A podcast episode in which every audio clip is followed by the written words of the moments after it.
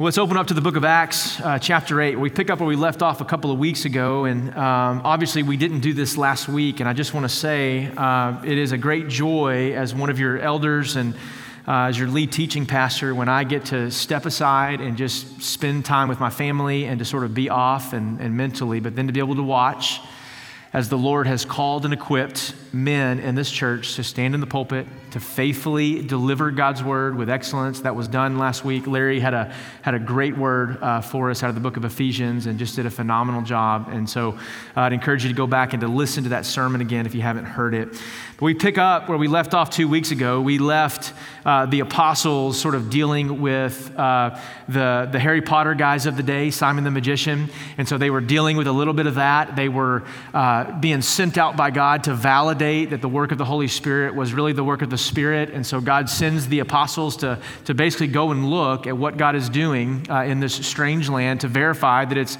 of God. And now we pick up in the continuation um, in Acts chapter 8, verse 26. And I just want to read the first verse for us. And it says this An angel of the Lord said to Philip, Rise and go toward the south, to the road that goes down from Jerusalem to Gaza. This is a desert place. How many of you, by show of hands, maybe don't show this, this is rhetorical, ever had an angel audibly speak to you? Yeah, don't raise your hand. You're, you're, you're in a Baptist church, okay? Listen, um, I'm 38 years old. I've never had an angel speak to me. I don't think I've ever encountered an angel. I've encountered people that said they've encountered angels and seen angels, never seen one. Uh, don't know if I have or haven't. Uh, pretty sure I haven't, all right? The vast majority of my life, 38, 39 years old, God has spoken to me only one way, and that's through His scripture.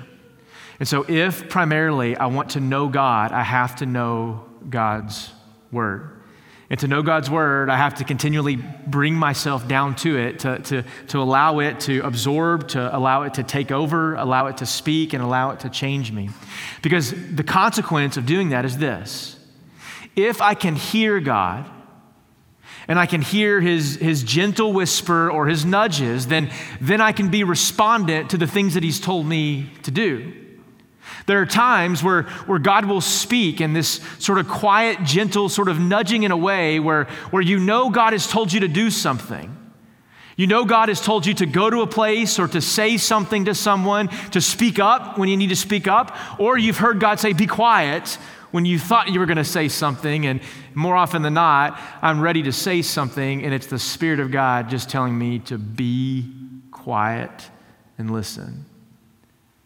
But here's the reality of the gospel that shapes us today. If we believe that the gospel is a go and tell kind of thing, that we're being sent by God to be on mission with a message, with a word, with a proclamation, with something to say. God is sending us. And, and what's happening is God is, is divinely, uh, in His wisdom, He is placing people within our pathways. He is bringing people to our, our doorsteps. He's allowing them to come to our neighborhoods. Um, they're walking in our streets. We work with them throughout the day. We go to school with them. And every single person that we encounter, whether it be in our neighborhoods, in our homes, or in our workplace, I believe that God has orchestrated in His wisdom what I would just call divine appointments for His people.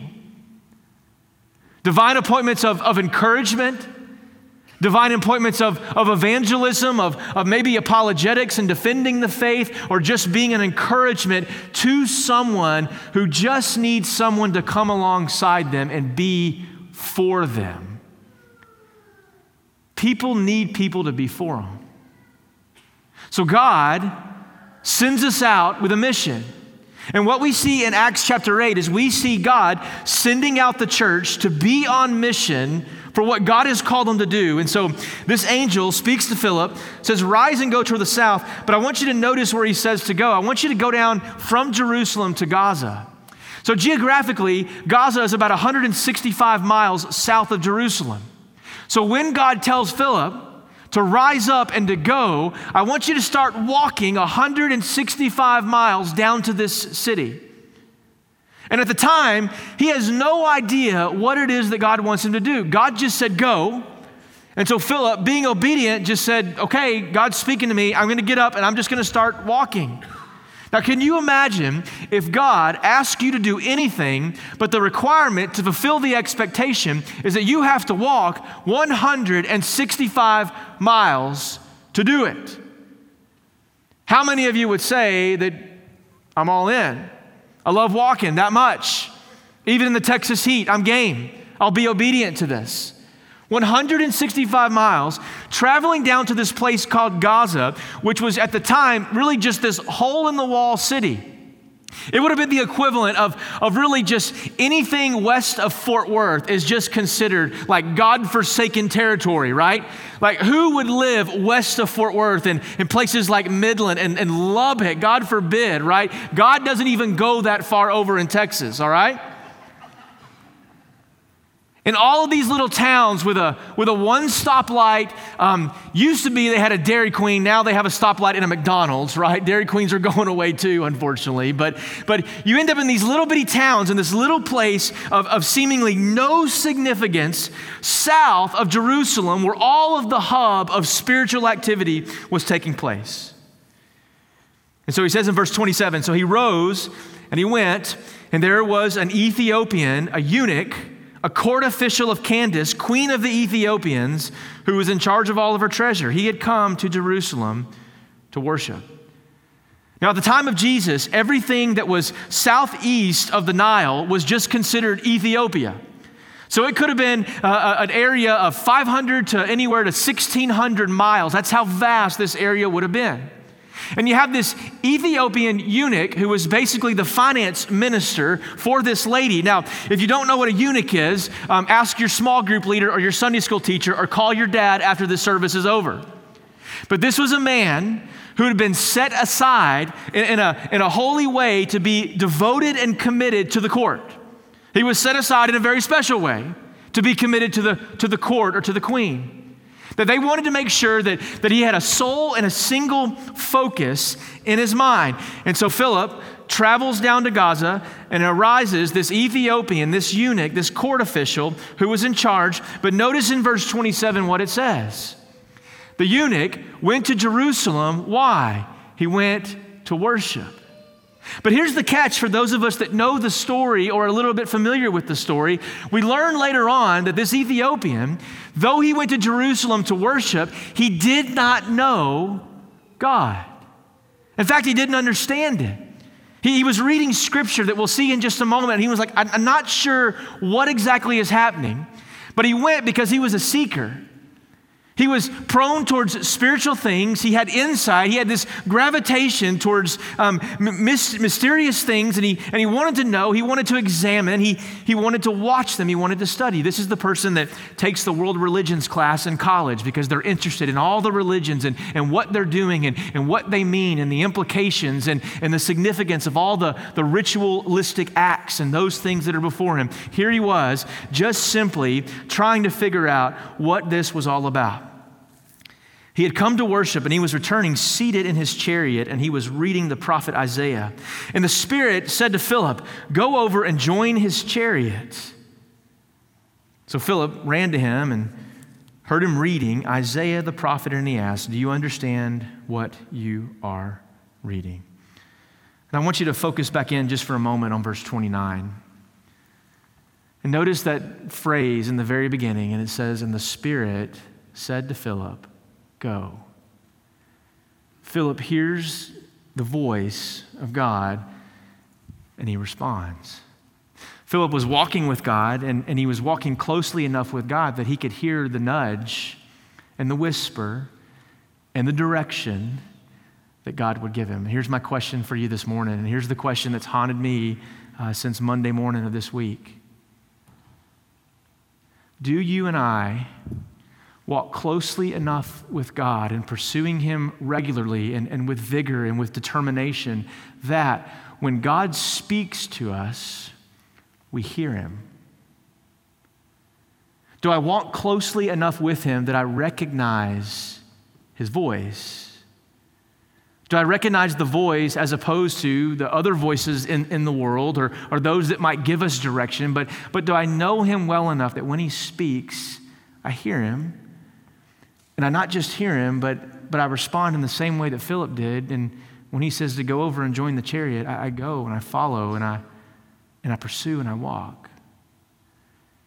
I think sometimes it could be true of many of us, myself included, that we don't hear God speak often enough in our life because we're not walking with Him on a regular basis and close enough with Him so that we can hear Him. And because we've not listened to his voice over and over and over again, we, we can't recognize his voice over all the other voices that are shouting and, and jockeying for our attention and our affection.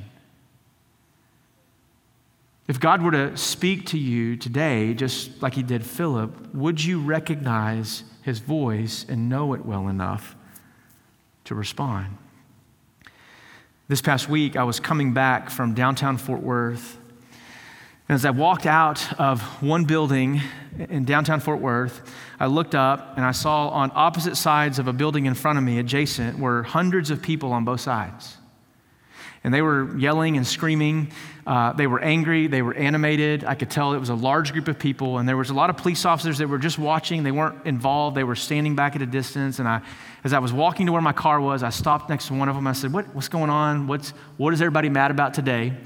And so he began to explain why they were there uh, and, and what their purpose was. And I just happened to, to be getting ready to go to a, another appointment, but I said, you know, I'm going to sit and talk to this guy for a minute. And, and I said, well, well, why do you think they're so upset about this particular issue? And so he starts to explain. And, and then I said, well, why do you think that we're seeing so much unrest all over our country and even all over the world right now? It's not just happening here in the United States, but these things are happening all over the place. Why is everyone so upset? Why all of a sudden are we, are we full of such angst? And, and why is there such worry and, and fear and, and, and just anger and hostility? Why, why do you think that is? And he just sort of looked at me. He's like, that's a, that's a really loaded question. And uh, I said, but what do you think? And he says, I just think people in general are just, they're looking for some kind of peace to, to fill them up. And I said, yeah, that's right. I said, people in the world is looking for peace and they're looking for it in the wrong directions. Listen, there's this guy that I know about in the scriptures uh, that Philip was talking to this guy who, uh, this Ethiopian finance minister, and he was looking for peace in his life in Acts 8. And he was trying to find peace by seeking all these different religions and trying to do all of these different things and, and being observant and conversant. And, and ultimately, where it got him back to this was this place where he needed someone to tell him the truth. These people down here, they need somebody to tell them the truth of, of what it means to be real. What does it mean to be human? And in the image of God, they're, they're longing for something and they're crying out for, for things like justice, but they're looking for it in the wrong places. And I said, Do you, do you know that peace? And that officer looked at me and he said, I do. He said, I do. And I said, Well, good. I said, well, My name's Drew, and I said, I'm a, the lead teaching pastor um, down at Travis. He says, What does that mean? And I said, I don't even know what that means, but um, I'm down here. And uh, if you're ever looking for a church home, we would love you. We would love to have you. And he said, well, he was, um, I think he said he was Church of Christ. And I said, well, we will definitely pray for you and uh, your salvation. I'm just kidding. He knew the Lord. And he knew the Lord. And, and I said, you're always welcome to be a guest at our church. I'm glad you know and have peace in your life. But it was one of those moments where the Lord is telling a pastor that's pretty task minded, you need to stop and listen and talk to this guy. And so we wake up tomorrow morning. We leave here today with this sort of question What if we started talking to the Lord that way? God, who is it this week that you want me to speak to? Who's my Ethiopian that you're going to bring into my midst, that you would have me share, that you would have me encourage, you would, you would have me, me, me talk to? And listen, if God brings you an Ethiopian eunuch in your life this week, you better pay attention, okay? You know how rare that is?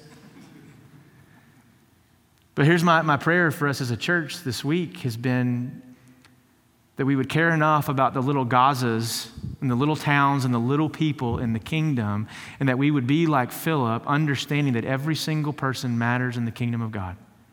Old and young, black and white, rich and poor, civilian, officer, They matter because God says they matter. And so Philip responds and he goes, and the, the conversation goes on. So Philip runs to him. Do you understand what you're reading? He says, How can I unless somebody guides me? And he invited Philip to come up and, and to sit with him.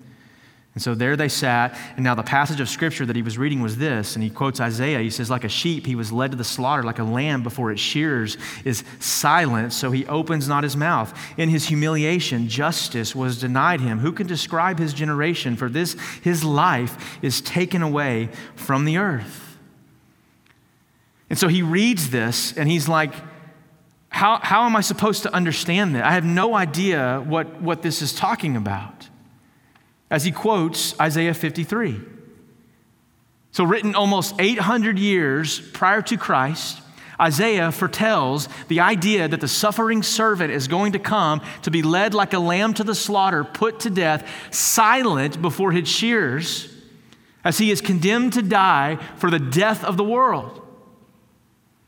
And he says nothing now, usually, when, when we're accused in a court of law, do, do we, we typically, because we, we articulate our grief or our guilt in this way, when someone stands accused and they know they have done the crime, you parents who have gotten onto your children, like you've caught them red handed, doing whatever they're doing, and you confront them. And depending on how the confrontation goes, when we know that we're guilty, what is it that we do before our accuser? When we know we're guilty, we typically will look away and break eye contact. We will look away, we'll start fidgeting, and we'll just sit there in silence. When we know we're responsible for the thing that they've accused. And so here you have this moment in Isaiah where he foretells that Jesus is going to be silent before his accusers. Why? Not because he was guilty, but rather because he was about to absorb and to take my guilt on my behalf and for me. So he stands and sits silent before those who would put him to death, not because he was guilty, but rather because he was about to absorb all of my guilt on his act on the cross. And so, like a lamb silent before the one who shears it, he doesn't utter a word. He doesn't utter a word. And the eunuch goes on in verse 34 and he says this about whom I ask you, does the prophet say this? Who is it that he's talking about? About himself, or, or is he talking about someone else? As he quotes Isaiah 53, one of the broader contexts that takes place in Isaiah 56 later on is that Isaiah interestingly begins to talk about eunuchs. And one of the things that we know from just history and studying the time of the temple within Jesus' time, that you may or may not find this interesting, but I find this profoundly important as to why the eunuch is asking these questions. Because if you were to try to enter into the, the Jewish temple during this time, you would walk up to the temple and you would typically see a sign on the temple wall. And it would have read something like this it would have said, Nobody that's blind, nobody that's lame, and no eunuchs are allowed to enter into the temple. And so this Ethiopian finance minister goes to Jerusalem to watch them worship. He goes to the place where he is seeking and he sees a sign that says, Eunuchs are not welcome in these courts. And so here he is with the, the prophet Isaiah in his hand, reading it, going, Will there be a day in which someday I'll be able to enter into the courts? Does this religion that, that it's talking about in this man, is it, is it paved the way for him, or is it made a place for me, an undesirable, an unclean, unworthy individual has been deemed by the Old Testament? Does it make space for me? And the answer to that is yes. Philip opens his mouth in verse 35 and he begins to speak with Scripture and he tells him about the good news of Jesus. He tells him a simple gospel message that the gospel is essentially this it is that Jesus died in my place and he is Lord of everything. The gospel is as simple as that Jesus in my place. I deserve the death that he died. I was the one that was worthy of, of, of, of dying in that way, and he died in my place so that when I receive him, I get to walk in the, in the fullness of, of joy and the goodness that comes with walking with Christ. I get the joy in my life and the peace. I get the acceptance that, that I've always wanted, that I didn't have with, with friends or family, that, that He loves me unconditionally and meets me where I'm at. This is the gospel of Jesus. That he loves us and he, and he meets us where we are. And I think the posture that the church needs to take and absorb moving forward is one that I would call that was characteristic of Philip, that it was an open Bible and a willing heart that God used. If we ask the question fundamentally, what type of person does God want to use? He wants to use people who are willing. And sometimes in his, in his goodness, um, even when we're unwilling, he'll still use us and he'll still move us in a direction because of providence to, to get us where we need to go. But God wants his people to have an open Bible before him. That's how we know him, and that's the revelation and the response, but to have willing hearts to say, God, use me today. Use me. Bring people into my path that I can share with and love on and, and be a friend to. Verse 36 goes on and he says, And as they were going along the road, it says they came to some water. The eunuch said, See, here's this water. What prevents me from being baptized? And he commanded the chariot to stop, and they both went down to the water, Philip and the eunuch, and he baptized him. But I want us to look very closely at this last question found in verse 36 where the eunuch asked this question What prevents me from being baptized? And I want to ask you this question in a different way, maybe not so much in regards to baptism, though maybe perhaps there are some of you that need to be baptized. Baptism is our testimony, it's publicly identifying like a ring on our finger when we get married. It's the public testimony according to Scripture that we are walking with Jesus. There's a lot more to it. There's a lot of symbolism. There's a lot of imagery that, that comes alongside of it. But at its basic core, it's the way that we identify with the death, burial, and resurrection, and we let people know that we're following him. But maybe this morning the question is not to you what prevents you from being baptized. I want to ask it a different way, and I want to end here. For some of you, the question is what prevents you from just walking with God today? You see, I believe that for some of you, you've got some things in your life that nobody knows about but you, maybe one other person.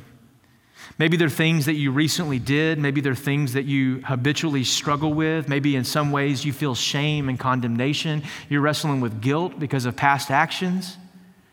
You're having trouble with, with image and how you see yourself versus um, how God sees you. Some of you are practicing habits that you know are, are wrong and, and not right and deceptive, and, and, and you're struggling with that. You, you, you sense that you feel the guilt in, in one sense, but, but you've not been moved to some place of action by the Spirit to say, hey, listen, we understand that this is wrong. Now, and this leads to death. What is it? What's the life that ultimately leads to where I can have life and be made new again? Some of you today, I just want to plead with you. What is it that is preventing you from knowing and walking with God? As a guy who, who tried to, to appease my, my flesh and, and to, to appease uh, the sinful desires in my own heart before I came to know Christ in all the which ways of the world, ultimately coming back to the conclusion that none of those things were satisfying. I just wanted a little bit more and a little bit more, and it was never enough. Now, no matter how much it was, it always ultimately ended up short.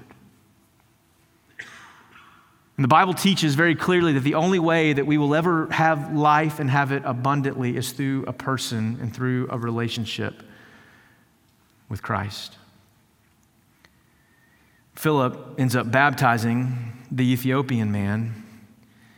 And it says that when they came out of the water in verse 39, the Spirit of the Lord carried Philip away, and the eunuch saw him no more and went away rejoicing because he was changed. I think one of the primary markers to knowing whether or not God has saved us is how we respond in the midst of struggle and pain and strife. Like when it really just comes to it, how is it that I respond in the trial and tribulation? For the Ethiopian, and we've seen this countless times in Scripture and elsewhere as we walk through the Scriptures together, we see that ultimately salvation, it leads to rejoicing of his people. And if there is one characteristic, if there is one trait that needs to be shouted from the rooftop and magnified over and over again, is that we are a redeemed people that walk as people rejoicing in what God has done. The world needs to see that. And so, my plea for you this morning is just simply this that maybe you're like the Ethiopian eunuch and don't know the Lord. My, my prayer is that you would come to know Jesus today and, and in a relationship with Him. But if you know the Lord, you've been walking to Him, and I'm speaking to the church in this moment, that our prayer, what I would hope it would be today is this because of the text, is that we would begin praying this morning God, bring us the Ethiopian in our life this week, the one insignificant person that we can encourage, we can share with, we can love on, like they matter in the kingdom of God. The question is will we walk closely enough with God to hear Him when He says, speaks, and when we hear Him, to do the thing that He's asked us to do? Pray with me. Father, we thank you that in the name of Jesus, you have saved us and redeemed us. You've called us to be by your side. So, Father in heaven, we ask that now as we come, that you would continue to inhabit the praises of your people. Lord, we are prone to wonder as your people. And so we pray, Father in heaven, that you would, through your Spirit, that you would draw us and that you would keep us by your side. I pray, Lord, that in this room right now, that there would be a spirit of not condemnation, not guilt. But Lord, I pray for conviction of sin and over sin. I pray, God, that you, you would save us from ourselves and that you would help us walk in the fullness of joy that comes in knowing your Son, Jesus. I pray, Lord, that if there were any here today that would need to know you personally and intimately, they would let someone know. But I pray now that you would deal in the hearts of your church to change us and give us a heart like Philip, willing to go and to share. For we ask these things in Christ's name, and God's people said, Amen. Would you stand and would we respond in song as we close our time this morning?